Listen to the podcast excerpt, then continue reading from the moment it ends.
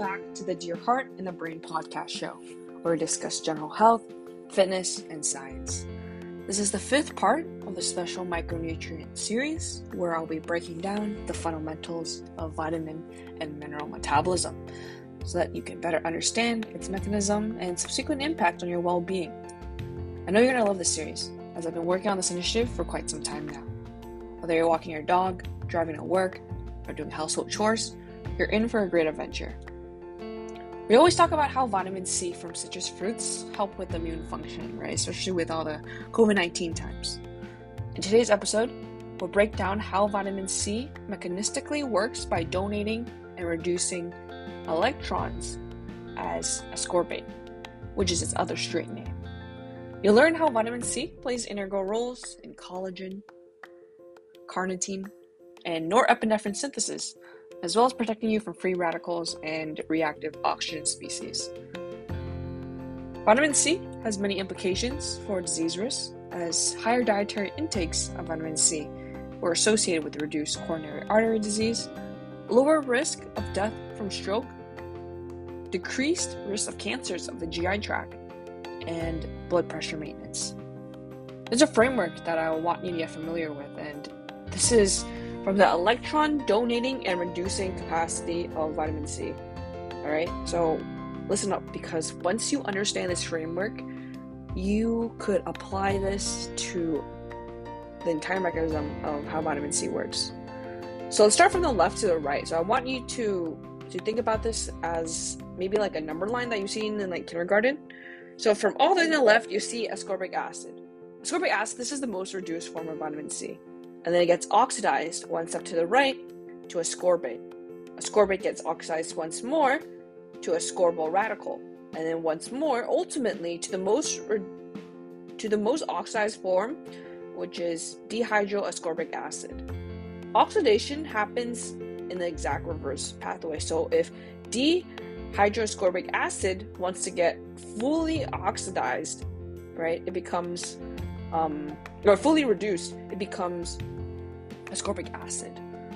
Okay, so the ascorbic, uh, yeah, the ascorbyl radical and the dehydroascorbic acid are rapidly reduced in the ascorbate recycling because ascorbate has two electrons available for donation.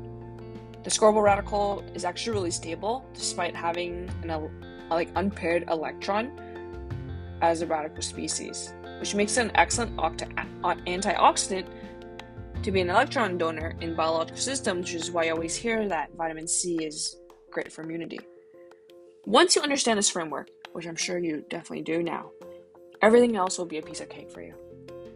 By the way, did you know that other mammals, except humans, of course, can synthesize ascorbic acid in their liver or kidney by coupling the synthesis with glycogenolysis?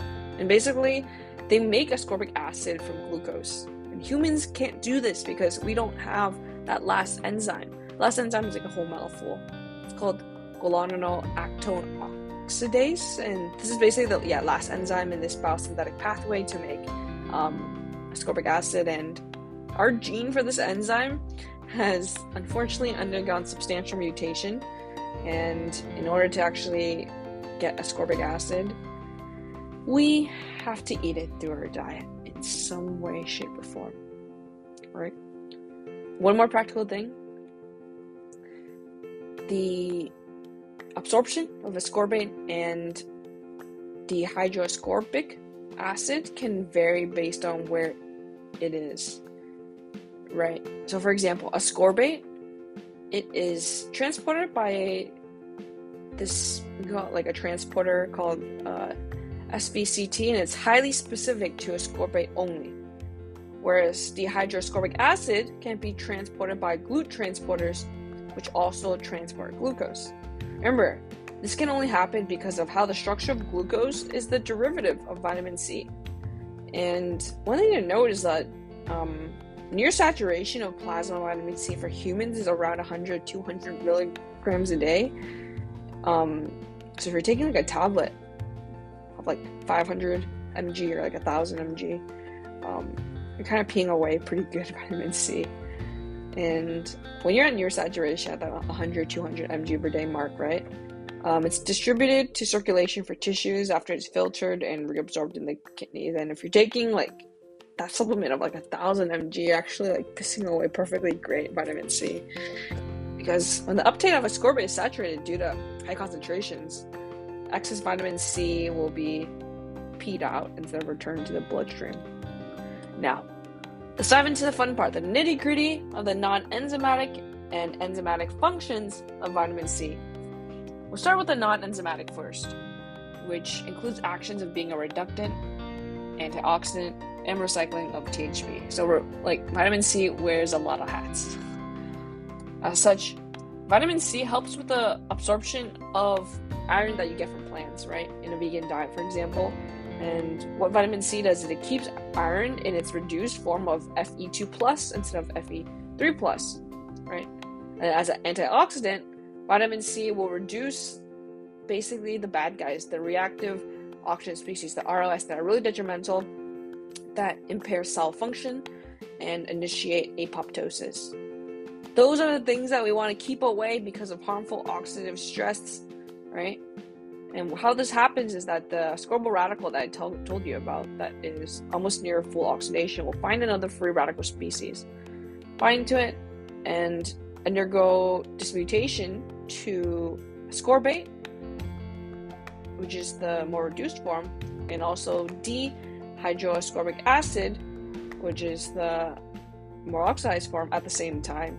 So you can see the radical in between um, both these things where it can reduce and oxidize um, to its to its different um, forms. Think back to the introductory framework that we talked about, right? And vitamin C, this is why it's the first line of defense because it's so capable of preventing that that oxidation that can lead to many metabolic dysfunctional conditions. Lastly, right, we talked about THP. What is THP? THP is a cofactor needed by eNOS. eNOS produces nitric acid, which helps with vasodilation by smooth muscles, so you can actually get that pump after your workout, if you know what I mean. When you have optimal nitric oxide in your vasculature, your blood your yeah, your blood pressure is potentially reduced, which is pretty awesome, right? And before we talk about the enzymatic functions of vitamin C, I want to mention that this like antioxidant network based on vitamin C's like one electron reduction potential is how ascorbate can reduce radical species formed after oxidizing vitamin E, for example. And um, this helps so that antioxidants can be regenerated and vitamins won't be lost right? For example like dehydroascorbic acid produced can also be reduced back to a more stable form by GSH and it allows vitamin C to be regenerated relatively quickly. Right? Pretty cool stuff that our body already has in place and always give thanks to how incredible our metabolism is. So, it's time to talk about enzymatic functions, right? We already talked about vitamin C's amazing ability to donate electrons. Let's discuss how it leverages its special properties to make other biocompounds. And a key framework to keep in mind is that enzymes that require vitamin C either have monooxygenase or dioxygenase activity, and this relates to hydroxylation reactions that we'll talk about.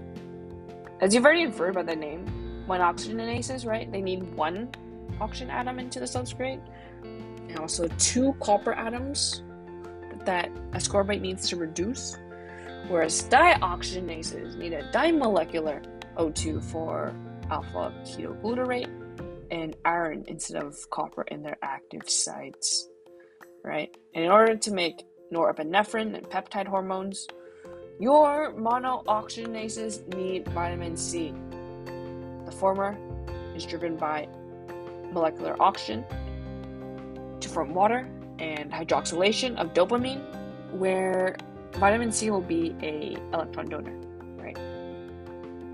And for peptide hormones, an amide group will be added by the hydroxylation reaction. And both of these reactions, right, just know that the two copper atoms in its active sites will be reduced by ascorbate for these reactions to take place right? We need to have these copper atoms reduced by vitamin C.